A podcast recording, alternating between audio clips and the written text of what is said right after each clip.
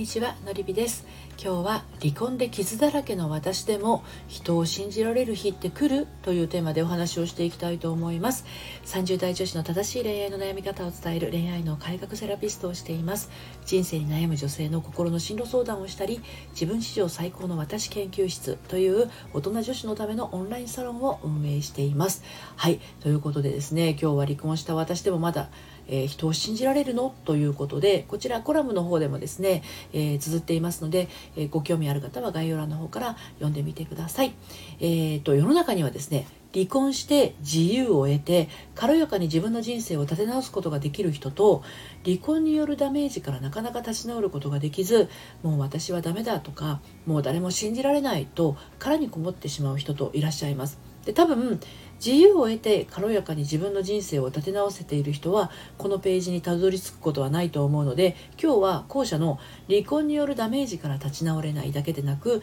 人のことを信じられずにいるあなたに向けてメッセージを送りたいと思います。でまずあなたがしなければならないことは他人を信じようとすることではありません。あなたが自分自身を信じられなくなってしまっているところからスタートになります。で今日も3つに分けてお話をしていきますね。1つ目人を信じられるようになるために必要なこと。2つ目信じられない自分を取り戻すために。そして3つ目本当に仲良くすべき人物とは。ということでお話をしていきますね。では最初に1つ目人を信じられるようになるために必要なことなんですが裏切られたり傷つけられたりしたら人のことを信じることが怖くなりますよね。これ当然なんですよ。でそんな風になってしまうのは私が至らないからだと自分を責めるような気持ちになるのも、まあ、分からなくはないですもう無理もないかなとは思うんですね。で私も20代前半とても傷つくあの恋の結末っていうものをですね経験したんです。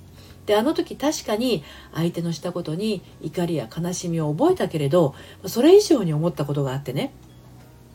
私は人を信じない方がいいっていう本当に恐ろしい価値観ですね。でこれを思った瞬間人間不信と恋愛不干渉になりました。うん、でその根底にあったのは彼のした仕打ちがどうのっていうよりも何より私は自分で自分のことを信じられなくなっていたんだなっていうことなんですね。相手を信じたい。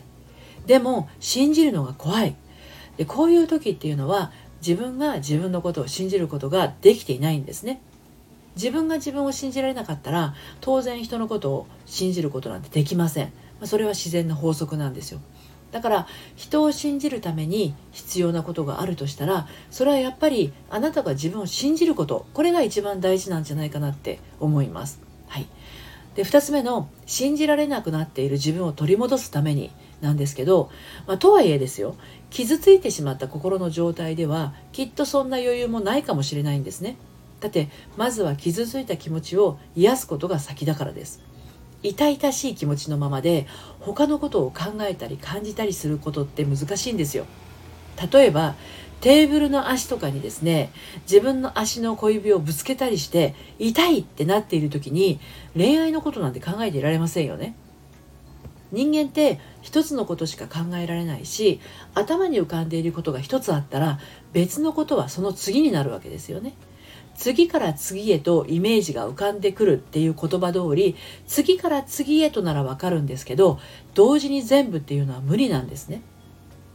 という理屈から考えてみてもまずは傷ついた気持ちがあるんだったらそれをじっくり癒すことが先なんです。でもねそう言いながらわざわざ自分が傷つくような場所に出かけたりとか傷つくような人と会ったりしてしまう人もいるんですね。でそういうのは本当にド M の行為なのでやめましょう。それからあなたの傷の痛みはあなたにしか分かりません。だから別の人に癒してもらおうと思っても思い通りの癒しにはなりません。他の人はあなたの期待に応えるために生きているわけでもありません。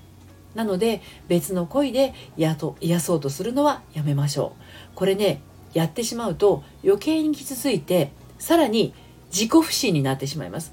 あの他人を信じるその何て言うのかな人間不信じゃなくて自分のことをますます信じられなくなってしまいます、はい、で最後に本当に仲良くすべき人物とは？これについてなんですけれどすごく大事なことなのであのお伝えしたいんですが愛する人と出会いたい。今度は自分のことを大切に大切にしてくれる人と巡り合いたい。そんな思いになるのはですね当然なんですよね、まあ、離婚で傷ついてもう傷だらけの状態ですからね。だけどもし心からあのそんな風に願うのだとしたらそしてそこに一番早く到達する方法は仲良くすべき人物を気をつけないといけないんですね。あなたがこれからの人生一番仲良くしていく人はあなた自身です。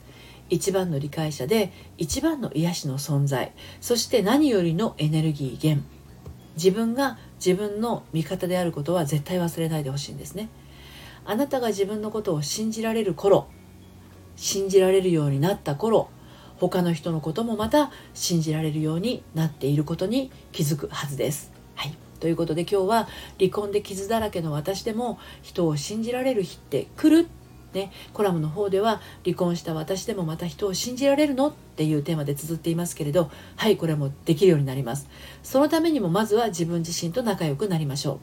あなたが自分のことを信じられずにいることが人間不信の源となっているっていうことに気づいてくださいはい。ということで今日も最後までお聴きいただいてありがとうございました。それではまた。さようなら。